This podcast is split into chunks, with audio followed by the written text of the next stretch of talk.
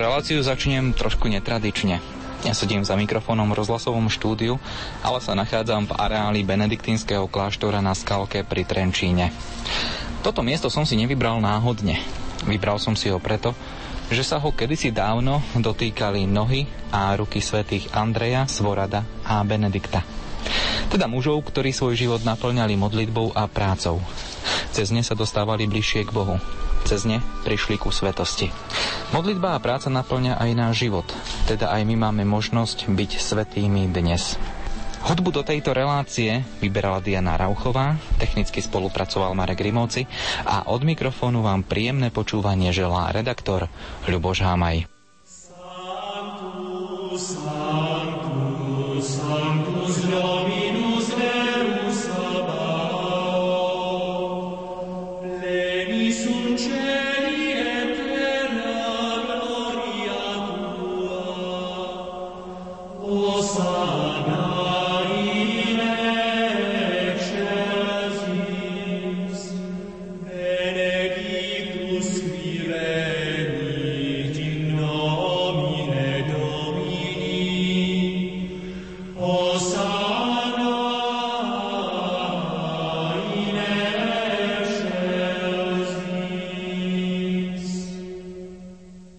Zamýšľali ste sa už niekedy nad otázkou, kde sa začína svetosť?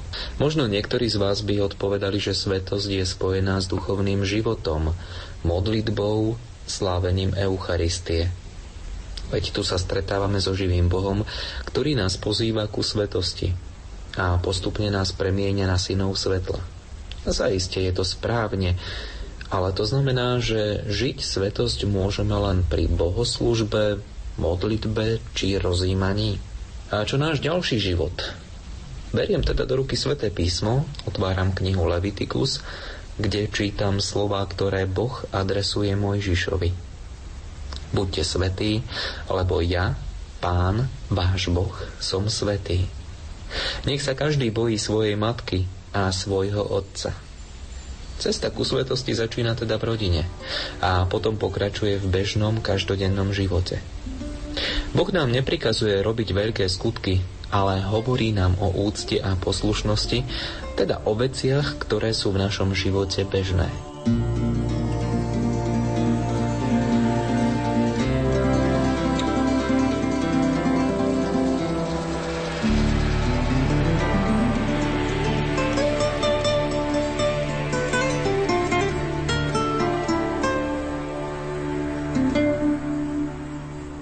Odpoveď na otázku, ako byť svetý dnes, som sa vybral hľadať na najväčšie trenčianské sídlisko. Zaklopal som na dvere rodiny Martina a Soni Kováčovcov. Ako sa mi povedali, od Boha prijali ako dar tri deti. Grétku, Agátku a Huga. Sadáme si za stôl v kuchyni. Martin prináša na stôl zapálenú sviecu, zhasí na svetlo a náš rozhovor začína spoločnou modlitbou. Je vidieť, že Boh má v ich rodine pevné miesto, či v práci, povinnostiach alebo oddychu. S ním každý deň začínajú i končia.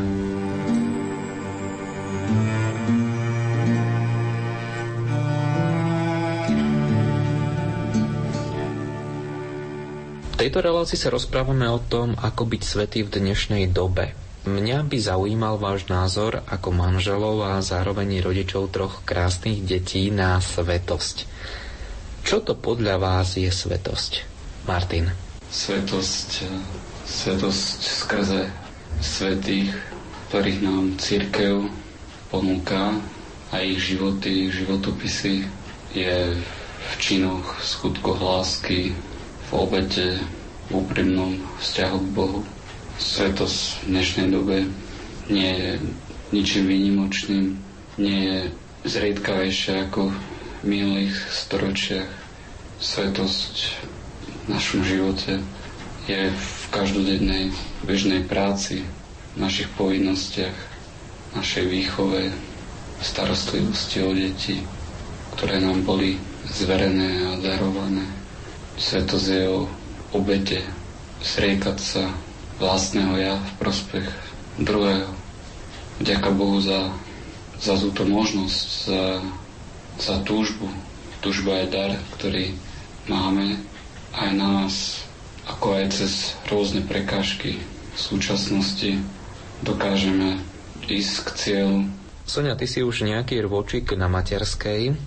Ako vníma žena, matka, starajúca sa o svoje deti, otázku svetosti? Možno môj pohľad je taký skreslený, ale ja si myslím, že hlavne v rodine, že najlepšie sa teda poznajú tí partnery a o tom je vlastne aj tá svetosť, že človek sa nebojí povedať, e, nebojí sa tak otvoriť a nebojí sa pred ľuďmi ukázať aj tie chyby. A čo sa teda, hlavne tie negatívne veci sa ventilujú hlavne v rodine, hlavne pred partnerom, kde inde sa to snažíme tak nejak ukryť.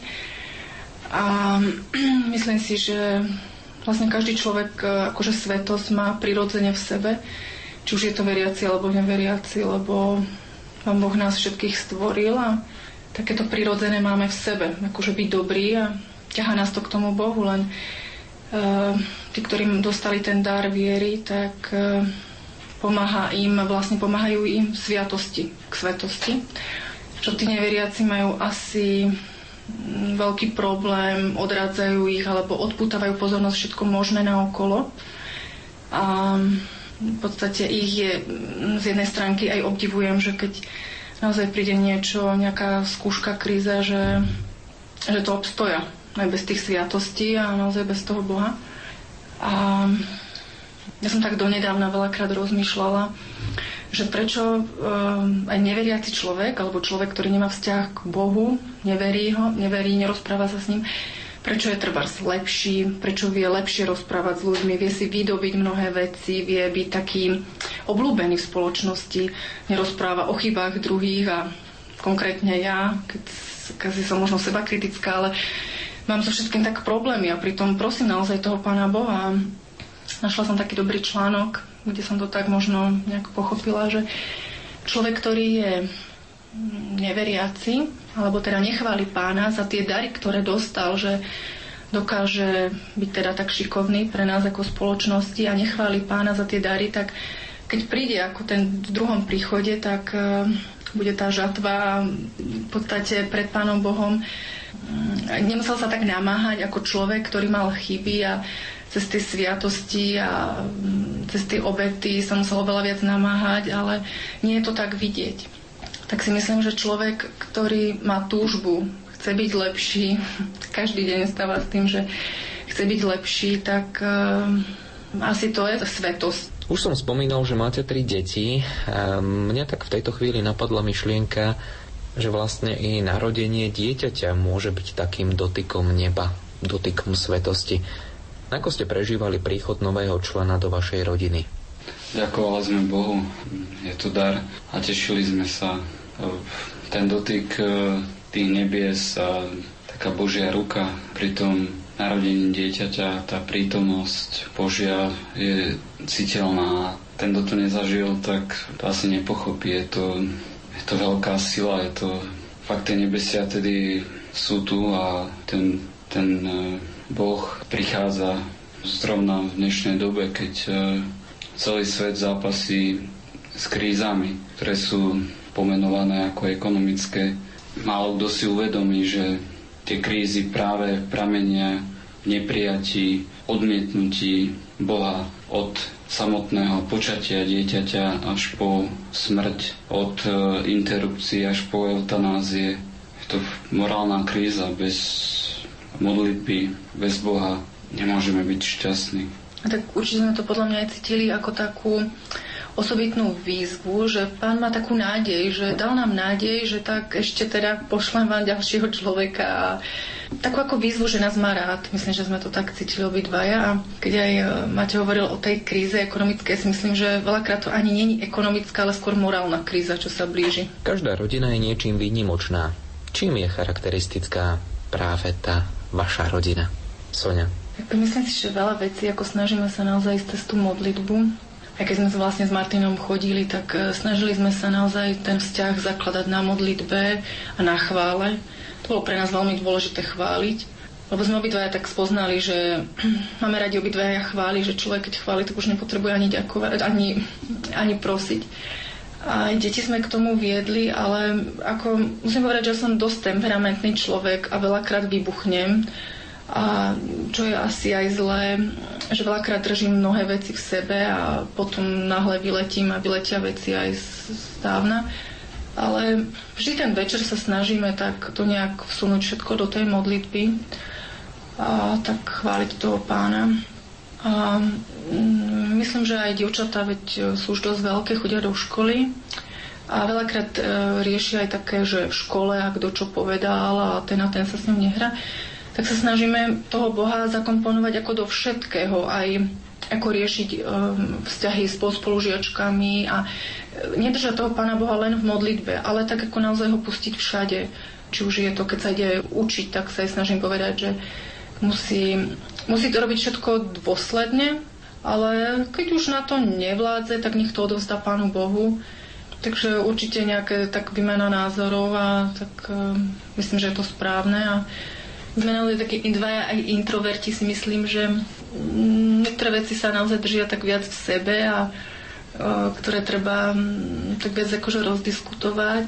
Ale myslím si, že je úžasné, keď Martin naozaj veľa pracuje a že keď sa nevidíme ani ráno, ale stretneme sa na tej omši, že naozaj nečakám, že príde a stretneme sa tam. Lebo aj tá večerná modlitba spoločná s deťmi má pre nás veľký význam a je to obohatením, je to, je to sila, no, je to úžasné, že aj tie deti dokážu sa stíšiť a s nami povedať e, Bohu, poďakovať, pochváliť, e, poprosiť a je to, je to skutočne obrovská zbraň, bez ktorej si neviem predstaviť e, život.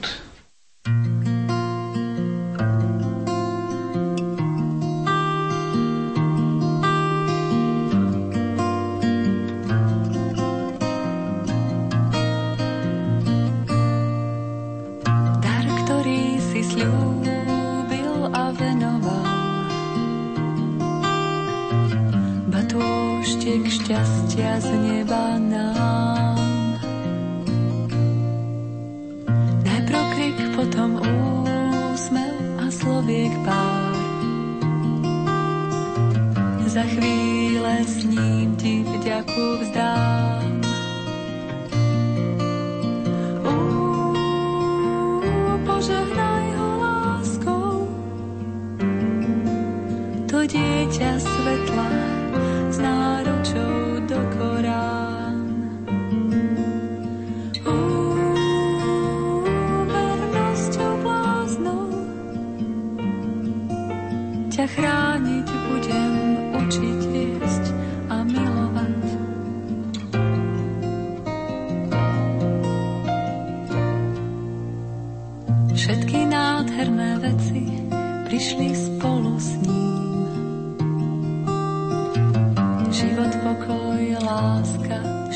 Ťamlín. Malý princ čarom krásy a leskom hviezd. Kríž strachu za teba chce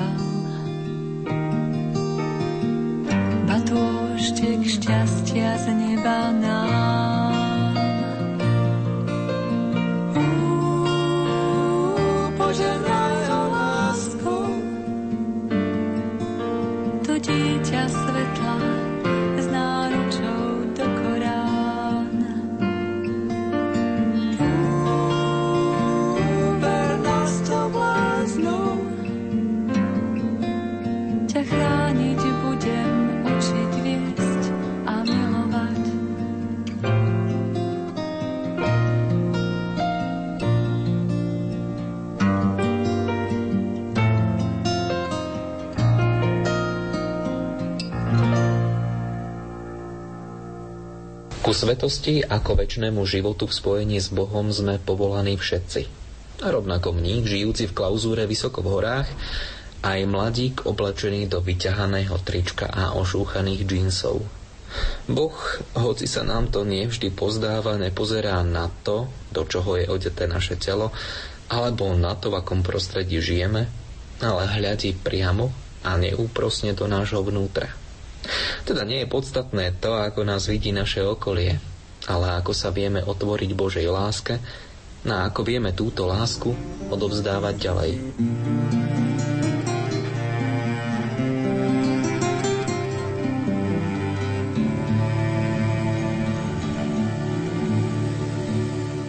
Ruku na srdce, milí priatelia, koľkokrát sme sa už pristihli pri tom, ako sa srdnato pohoršujeme nad správaním mladých ľudí. Znechutene krútime hlavou nad tým, že my sme kedysi takí nebývali. A predsa, pozvanie ku svetosti dostávajú aj oni. Áno, presne tí, ktorí sa neobliekajú podľa nášho vkusu, tí, ktorí počúvajú hudbu o niečo hlasnejšie, ako sme zvyknutí my, alebo i tí, ktorí sa bezcielne túlajú ulicami mesta. Blahoslavený Jan Pavol II častokrát oslovoval mladých. Práve oni mali pevné miesto v jeho srdci. Lolek z Vadovíc bol jedným z nich. Spoločné výlety do hôr, plavby v kajaku, či sveté omše na oltári, ktorým bol peň uprostred lesa. Tí mladí vo svojej podstate neboli iní ako tí, na ktorých nevraživo hľadíme cestou autobusom.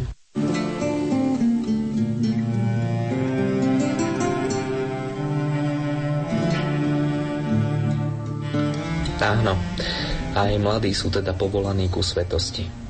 Viac o ich pohľade na problematiku svetosti som zisťoval pri nedávnej návšteve Univerzitného pastoračného centra svätých Andreja Svorada a Benedikta v Trenčíne.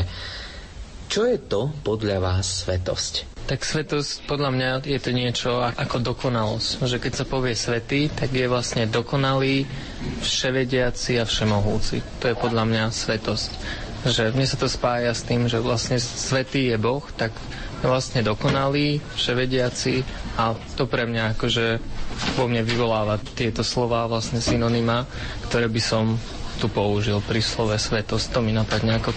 Ja som kedy si čítala v takej knižke, že svetosť je radosť plus dobro minus zlo. Taký vzorec. A ja som raz počula taký názor nášho pána Kaplána, že máme byť my kresťania svety v normálnosti.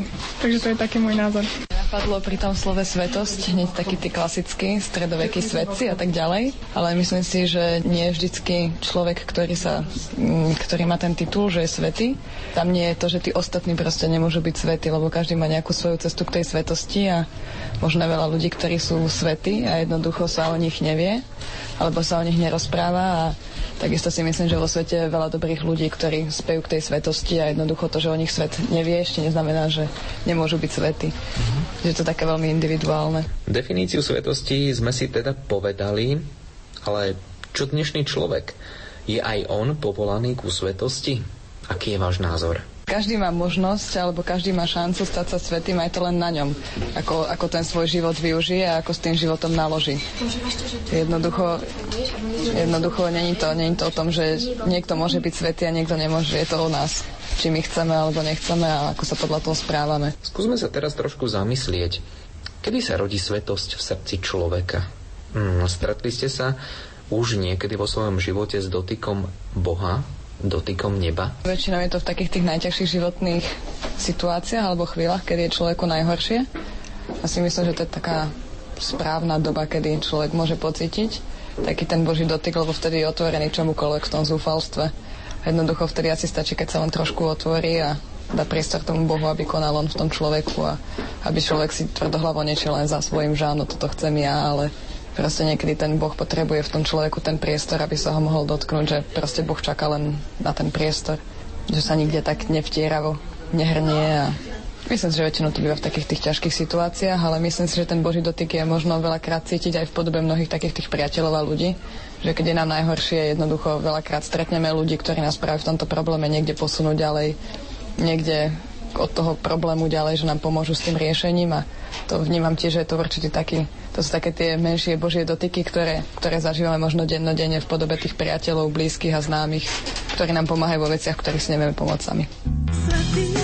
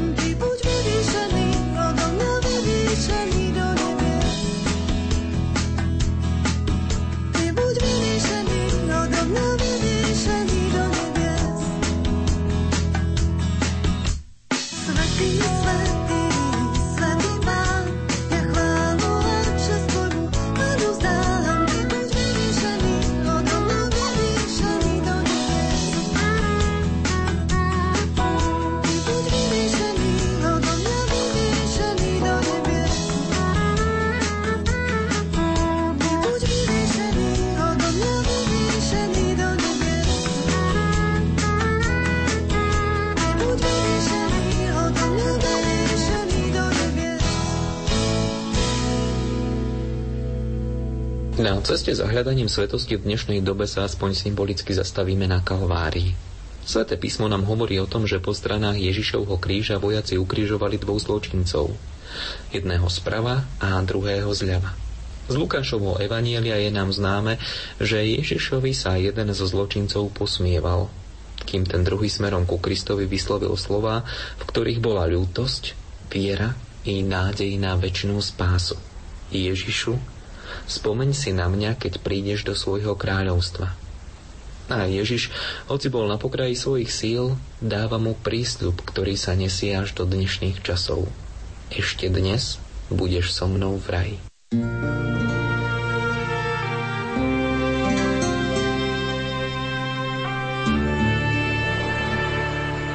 Ak si tento známy obraz spred 2000 rokov premietneme do dnešnej doby, zistíme, že hoci sa prostriedky na výkon spravodlivosti značne zmenili, medzi dobou, kedy sa odohral obraz z Lukášovho evanielia a aktuálnou prítomnosťou je mnoho spoločného.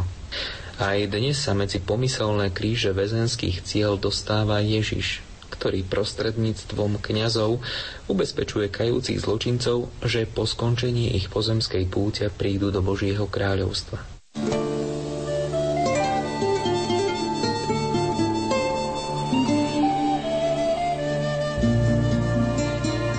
Prostredie väznice som si do dnešnej relácie nevybral náhodou. Hrubé múry väzníc sú častým svetkom toho, čo nám Lukáš zanechal v niekoľkých veršoch svojho evanielia. Ten obraz, ktorý videli ľudia v Ježišových časoch, vidia aj väzenskí kapláni dnes. Ježišov prísľub zaznieva v niektorých z väzníc, možno aj práve teraz. K mikrofónu som si pozval väzenského kaplána, otca Jána Minárika. Spoločne sme sa stretli pred nedávnom, keď práve opúšťal bránu väzenskej nemocnice v Trenčíne. Otec Jan, istý časte pôsobili vo farskej pastorácii. Skúsme priblížiť našim poslucháčom rozdiel medzi službou kňaza vo farnosti a za múrmi väznice. Tak rozdiel je predovšetkým v tom, že väčšinou kniaz vonku vo farnosti nevidí ovocie výsledok a keď, tak z času na čas, akože ale nie všetko, ale je to predovšetkým akože keď niekomu pomôžem alebo niekto sa obráti, tak ten človek vlastne zareaguje a viditeľne sa potom správa, všetci ostatní to vidia. A potom celkom inak akože je vo vzťahu k iným, prejavuje obrovskú vďačnosť a toto vlastne akože vidieť, veľmi silne vidieť, že ten proste ten rozdiel akože tak je, je veľmi evidentný a z druhej strany, keď si zoberieme, že samotní odsúdení majú velikánsku možnosť, čo my vonku nemáme. Oni sú dopredu, voči nám, pretože my vonku, akože pokiaľ žijeme, tak väčšinou sme niečím zaneprázdnení. Kopo ľudí hovorí, že nestíham. Jednoducho človek nemá čas zastaviť sa, pouvažovať nad sebou, nad hodnotami a keď akože aj žije svoj vzťah k Bohu, tak akože to sú len také chvíľky z toho dňa alebo z toho týždňa, len tento odsudený, pokiaľ sa dostane do týchto priestorov, tak on samotný vlastne má čas od rána do večera. A nikto mu ho neberie a tým, že ho mu nikto neberie, tak vlastne tento čas je pre neho požehnaním. Rozprávame sa teda o svetosti. Pôsobíte vo väznici, teda prostredí, ktoré zdanlivo so svetosťou nemá nič spoločné. Aký je váš pohľad na svetosť ako väzenského kaplána? svetosť, tam není rozdiel akože medzi svetosťou vonku, akože v bežnom živote a, a vo vezení vlastne. Svetosť to je vlastne možnosť každého kresťana žiť normálny život, prirodzene rozvíjať svoje dary a pozvať Ježiša do svojho života ako priateľa. Vlastne priateľiť sa s ním, mať s ním otvorený vzťah, otvoriť sa mu, svoje problémy riešiť spolu s ním, vlastne učiť sa od neho e, životným hodnotám a samozrejme ruka v ruke s ním upevňovať tento vzťah, toto priateľstvo s ním, kde vlastne v cez sviatosti človek vlastne prijíma potrebné dary, silu milosti, odpustenie.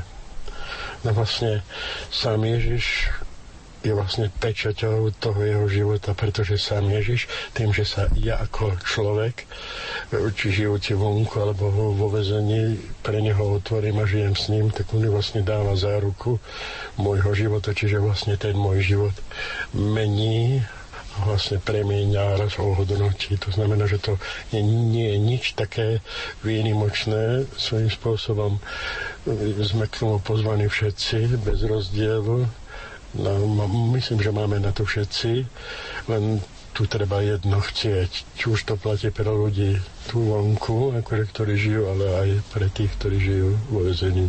Poďme teraz aspoň pomyselne za múry väznice. Sú tam ľudia, ktorí sa previnili proti zákonu. Spoločnosť ich za to odsúdila a uložila im trest. Sú zbavení slobody. Ako vnímajú oni tento svoj údel? Je to rozličné naozaj, u každého je to rôzne, lebo je tam naozaj skupina ľudí, ktorí žijú s pocitom viny, že im bolo ubližené, jednoducho, že si nechcú priznať svoju chybu. Iní sa správajú pasívne, ale je tam pomerne veľká skupina ľudí, ktorí si to vlastne uvedomia. A nielen, že si to uvedomia, ale práve tým, že sa stretnú s Kristom, vlastne on im pomôže potom prežívať ten čas vo väzení úplne inak, pretože oni potom v, v, akože pobyt vo väzení berú ako formu pokánia za odpustenie hriechov, ale nie len za to, pretože oni potom vlastne tento čas využívajú aj, aj pre modlitbu, pretože je naozaj kopu odsúdených, ktorí sa denne modlia niekoľko ružencov, niektorí aj všetky štyri veľké ružence a pravidelne príjmajú sviatosti, jednoducho očakávajú aj od svojich blízkych, ale aj samozrejme od života, naozaj akože tak, že sa do neho vrátia, že sa zapoja ako plnohodnotní ľudia. V úvode tohto vstupu som spomínal udalosť odpustenia, obrátenia a prísľubu väčšnej radosti, ktorá sa odohrala pred 2000 rokmi. Niečo podobné sa bez pochyby deje aj teraz. Viete si spomenúť na nejaké také udalosti, kedy ste mohli povedať, že tu a teraz sa tohto človeka dotkol Boh? Je to skoro naozaj denne, pretože človek pokiaľ si uvedomí, že urobil chybu a veľkú chybu urobil veľké zlo, tak potom hľadá odpustenie a tým, že ho hľadá, tak Bohu ho nachádza. Veď keď vám spomeniem, teraz pred chvíľou som sa vrátil zo Sv. Omša, tam je spoustu odsúdených, ktorí vlastne urobili takú satisfakciu svojho života, čiže vlastne sa ich dotkom Boh, keď jeden z nich napríklad má naozaj na svedomí veľké, veľké veci, ktorý keď našiel Krista, tak hovorí, že ak chce, aby ho Boh raz prijal, tak je teraz povinný robiť dennodenne dobro. A hovorí, že nič iné mi nezostáva, a pokiaľ ho sledujem, tak v tom konaní dobre je naozaj veľmi originálny, lebo keď zoberiem iný prípad, proste vo vezení bol mladý človek, ktorý ďakuje Bohu, že sa dostal do väzenia. Pretože keby sa nebol dostal do väzenia, tak nikdy nedokáže poďakovať svojim rodičom za to, čo pre neho urobili, nikdy sa im nedokáže ospravedlniť nikdy jednoducho si neuvedomí, čo to znamená pravá láska, ale tým, že tu v tomto prostredí našiel Boha pri všetky sviatosti, dneska vonku žije naozaj ukážkový život, a dokonca naposledy, keď som s ním bol, tak mi hovorí, že jeho najkrajší deň života bol, keď sa jeho otec, ktorý sa v živote nikde nemodlil, teraz pravidelne modlieva e, pred každým jedlom, čo vlastne je jeho jeho pôsobenie na neho. To znamená, že, že vlastne on samotný nie len, že zmenil seba, ale zmenil vlastne otca aj celú rodinu. Zmiluj sa Bože nado mnou pre svoje milosrdenstvo a pre svoje veľké zľutovanie zniž moju neprávosť. Úplne zmi zo mňa moju vinu a oči zma od hriechu. Vedomý som si svojej neprávosti a svoj hriech mám stále pred sebou. Proti tebe, proti tebe samému som sa prehrešil a urobil som, čo je v tvojich očiach zlé. Aby si sa ukázal spravodlivý vo svojom výroku a nestranný vo svojom súde. Naozaj som sa v neprávosti narodil, a hriešného ma počala moja mať. Ty naozaj máš záľubu v srdci úprimnom a v samote mi múdro zjavuješ. Daj, aby som počul radosť a veselosť a zaplesajú kosti, ktoré si rozdrvil. Odvráť svoju tvár od mojich hriechov a zotri všetky moje viny Bože, stvor vo mne srdce čisté a v mojom vnútri obnov ducha pevného. Navráť mi radosť Tvojej spásy a posilni ma duchom veľkej ochoty. Pane, otvor moje pery a moje ústa budú ohlasovať Tvoju slávu. Veď Ty nemáš záľubu v obete, ani žertu nepríjmaš odo mňa. Obetou Bohu milou je duch skrúšený, Bože, Ty nepohrdáš srdcom poníženým. O starobe sa vraví ako o jeseni života. Aj keď môj vek nie je ešte hodný obdivu, musím súhlasiť s týmto tvrdením.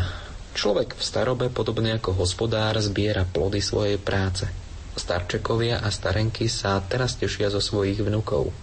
Bohužiaľ, jeseň zo sebou často prináša i zamračené a daždivé počasie a do srdca starého človeka melanchóliu samoty, opustenosti. Chvíľa, keď človek neraz čaká na okamih, kedy sa už konečne ozve zvonček a vrznutie dvier. Kedy prídu moje deti? Kedy? Hodiny života neúprosne odmeriavajú čas, ktorý stvoriteľ vymedzil nášmu bytiu.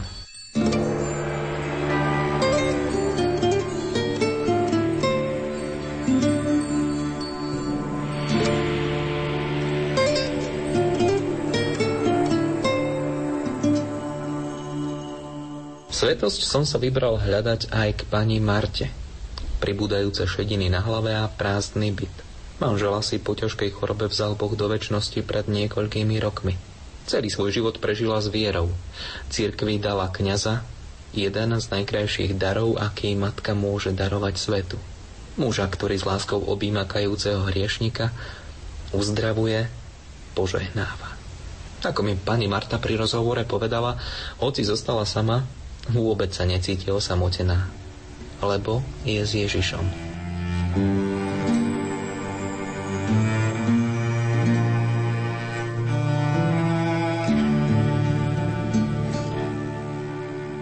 Pani Marta, rozprávame sa o svetosti v každodennom živote. E, ako sa pozeráte na svetosť vy? Čo je podľa vás svetosť? Svetosť je čistota srdca, duše, ducha, tela taká čistota to musí byť, taký oheň. Nie len taká iskrička, alebo len slabý plamienok, ale že to už musí byť taký ohník, alebo oheň. Čo si myslíte o svetosti? Dá sa dosiahnuť aj v dnešnej dobe, keď sa vôkol rúcajú všetky rebríčky ľudských hodnot? Aj takí, čo sú celkom akoby e, ich považovali druhý, že takí vybrelovia alebo zavrhnutí, obecne. Ja mám takú aspoň skúsenosť aj v rodine, že som sa modlila a pravidelne som čítala sväté písmo, potom som sa modlila ale denne rúženec, potom modlitby a vždy som si aj niečo prečítala z knižky, z takej nejakej dobrej duchovnej, no a ešte som aj písala. Mňa to nutilo si napísať ten deň, čo ako som prežila, alebo že čo bolo či to bolo aj z politiky, alebo v robote, či dobre, alebo zlé, ale som, mňa to nutilo len krátkosti. Taká malá stránečka takom. Aj to ešte mi pomáhalo, keď som si každý deň napísala, že som sa teda pomodlila ten rúženec a že som čítala z toho svätého písma, že čo som si prečítala. Že som sa denne zasvedcovala Pane Marii, že som si robila doma večeradlo mne to úžasne pomáhalo. E, je to také aj dobré, aj potrebné, že každý deň si to večeradlo doma robiť. No a keď som bola sama, tak len sama. Žijete už sama. Ako sa dá podľa vás dosiahnuť svetosť? Len cez utrpenie, len cez kríž. Bez toho... Ja neviem, možno, že niekto k tej svetosti príde aj z milosti Božej nejako, že aj ľahko ale ja si aspoň tak myslím, že aj mučenictvom, aj mučenictvo je aj mučenictvo ducha, alebo tak duše, alebo vnútra.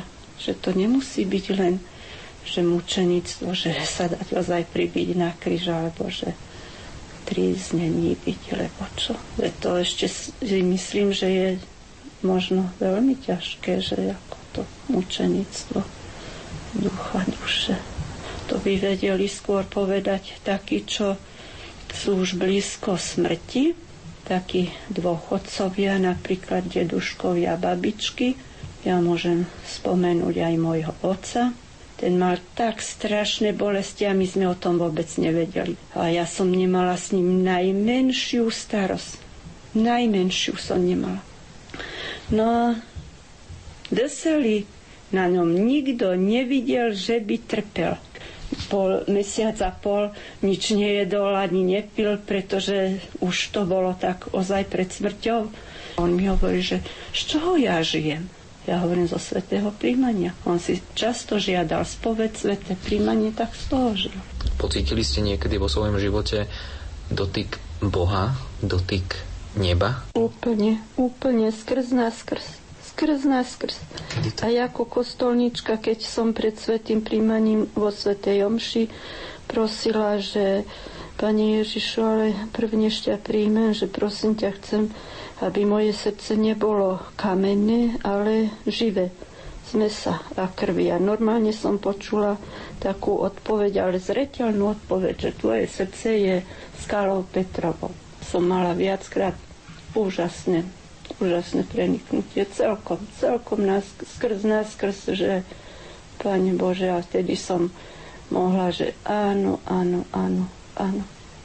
Áno, že normálne, čo na mňa zošleš, Pane Bože, všetko, všetko, všetko príjmem. Len sa mi to ľahko vtedy hovorilo. Ale keď už potom, ah, reku, jak sa to nedá, alebo nemôžem, alebo nezvládnem, alebo že nedá sa, vieš.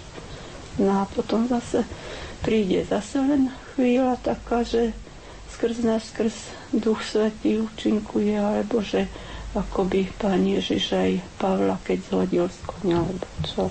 Zase to príde a zase je dobre. Takže len veriť. Veriť, mať nádej. Skúste prezradiť našim poslucháčom, ktorí sú v podobnej situácii ako vy, ako prežívať samotu.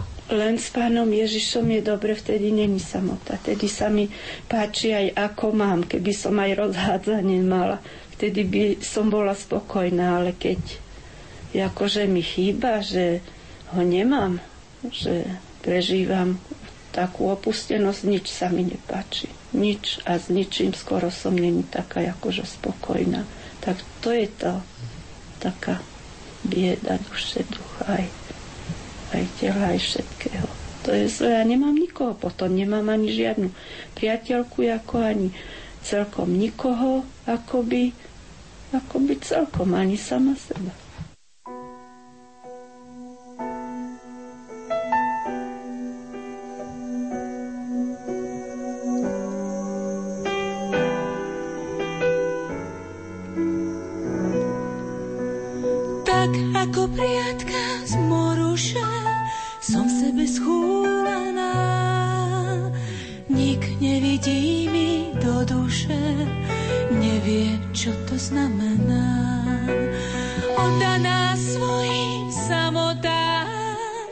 vnímam ich známy tón, no keď sa v sebe zamotám, túžim dostať sa z nich von. La la la la la la la la la la la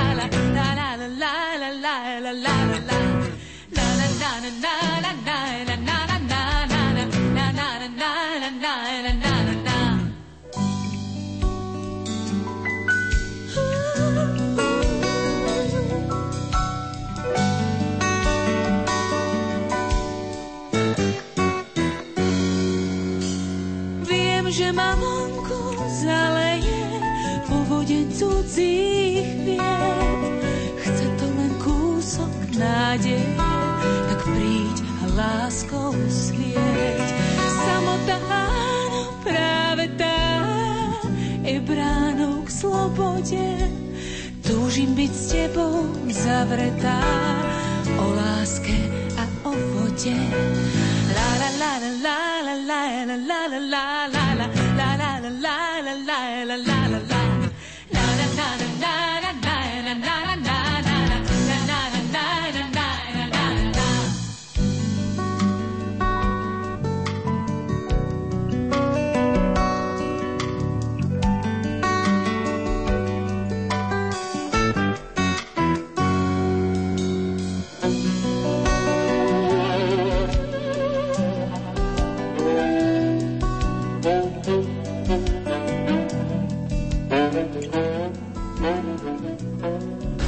Odpoveď na otázku, ako byť svetým dnes som sa rozhodol hľadať aj v Trenčianskom hospici. Toto miesto, hoci je miestom plným bolesti a smutku, je aj miestom, kde sa stretáva nebo so zemou, kde človek pripravený na stretnutie s väčšnosťou vchádza do milujúcej náruče svojho otca. Je to miesto zahalené jemným závojom tajomstva, ktoré je ukryté len medzi človekom a Bohom. Práca v hospici zdanlivo spoločnosti neprináša nejaké obrovské výhody. Neprichádzajú tu na svet nové objavy z oblasti vedy a techniky, nerieši sa tu svetová hospodárska kríza, no predsa je toto miesto tak významné. Je to miesto naplnené láskou, kde sa pre väčšnosť rodia noví synovia svetla.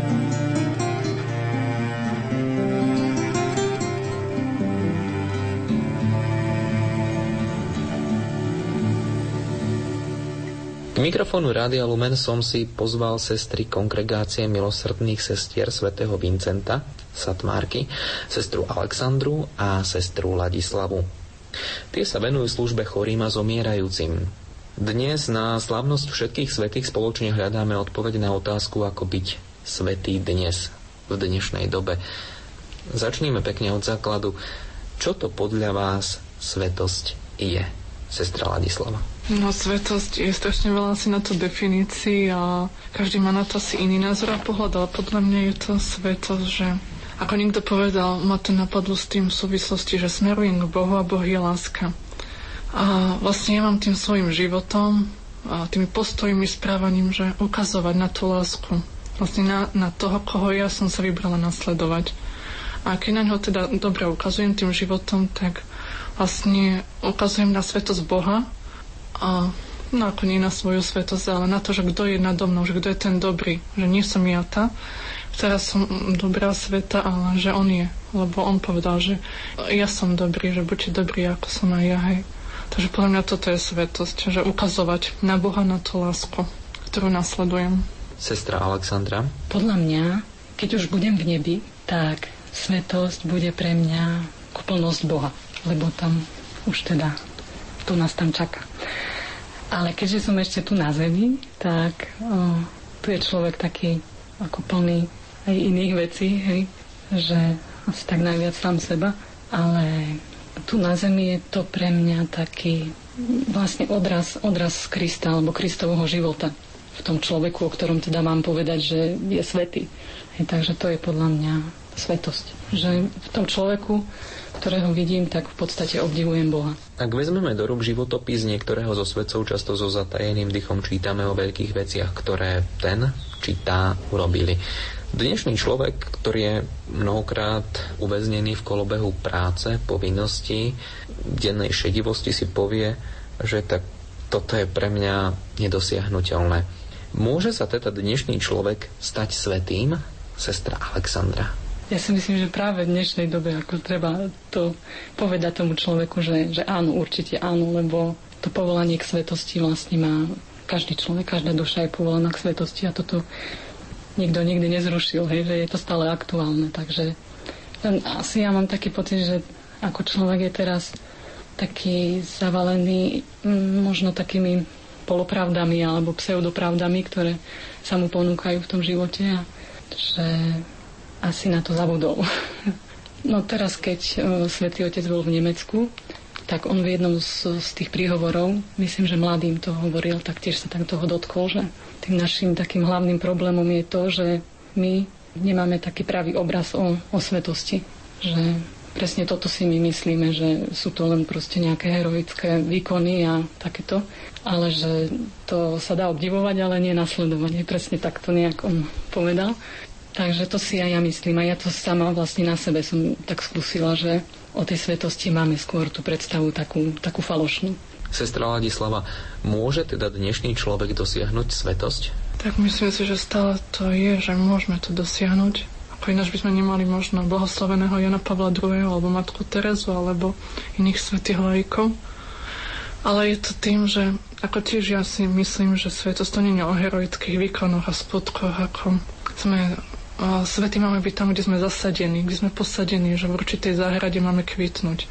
Ako nemám vyhľadávať niečo iné a na toto kašlem, že kde som práve teraz, že to ako, hej, ako odrobím si to, alebo urobím ako viem, ale vyhľadávam niečo iné. A práve, že v tom, kde som ako postavený do tej úlohy a služby, že tam vlastne mám vydávať to svedectvo, že pracovať na tej svetosti ako osobnej. Keď som išla do Rehole, tak sestrička jedna hneď medzi dverami ma privítala, že teda tak vítajú nás, aj tešíme sa a prajem ti, aby si bola sveta. No ale ten môj obraz ako o svetosti bol tiež taký proste, ako vidíme v kostoloch sochy zobrazené, hej. No a proste No, ako mne to nebolo nejako blízke, no. Takže takýto ja som mala obraz, hej. Takže, no, keď mi to tak povedala, no tak ako slušnosti som samozrejme nič nepovedala, ale pomyslela som si svoje, hej. Ale však ďaká Bohu, tak už za tých 10 rokov sa aj ten môj pohľad na to zmenil a, a chcem byť sveta, ako túžim byť sveta. Hej. Sestra Ladislava, ako prežívate, keď váš pacient opúšťa tento svet a prechádza do väčšnosti? Ja si to tak uvedomujem, že keď som pri lôžku, že sprevádzam niekoho, a, tak mám pocit, že keď niekto už zomiera, že už blíži sa naozaj tá chvíľa posledná, že, sa, že je to niečo medzi nebom a zemou.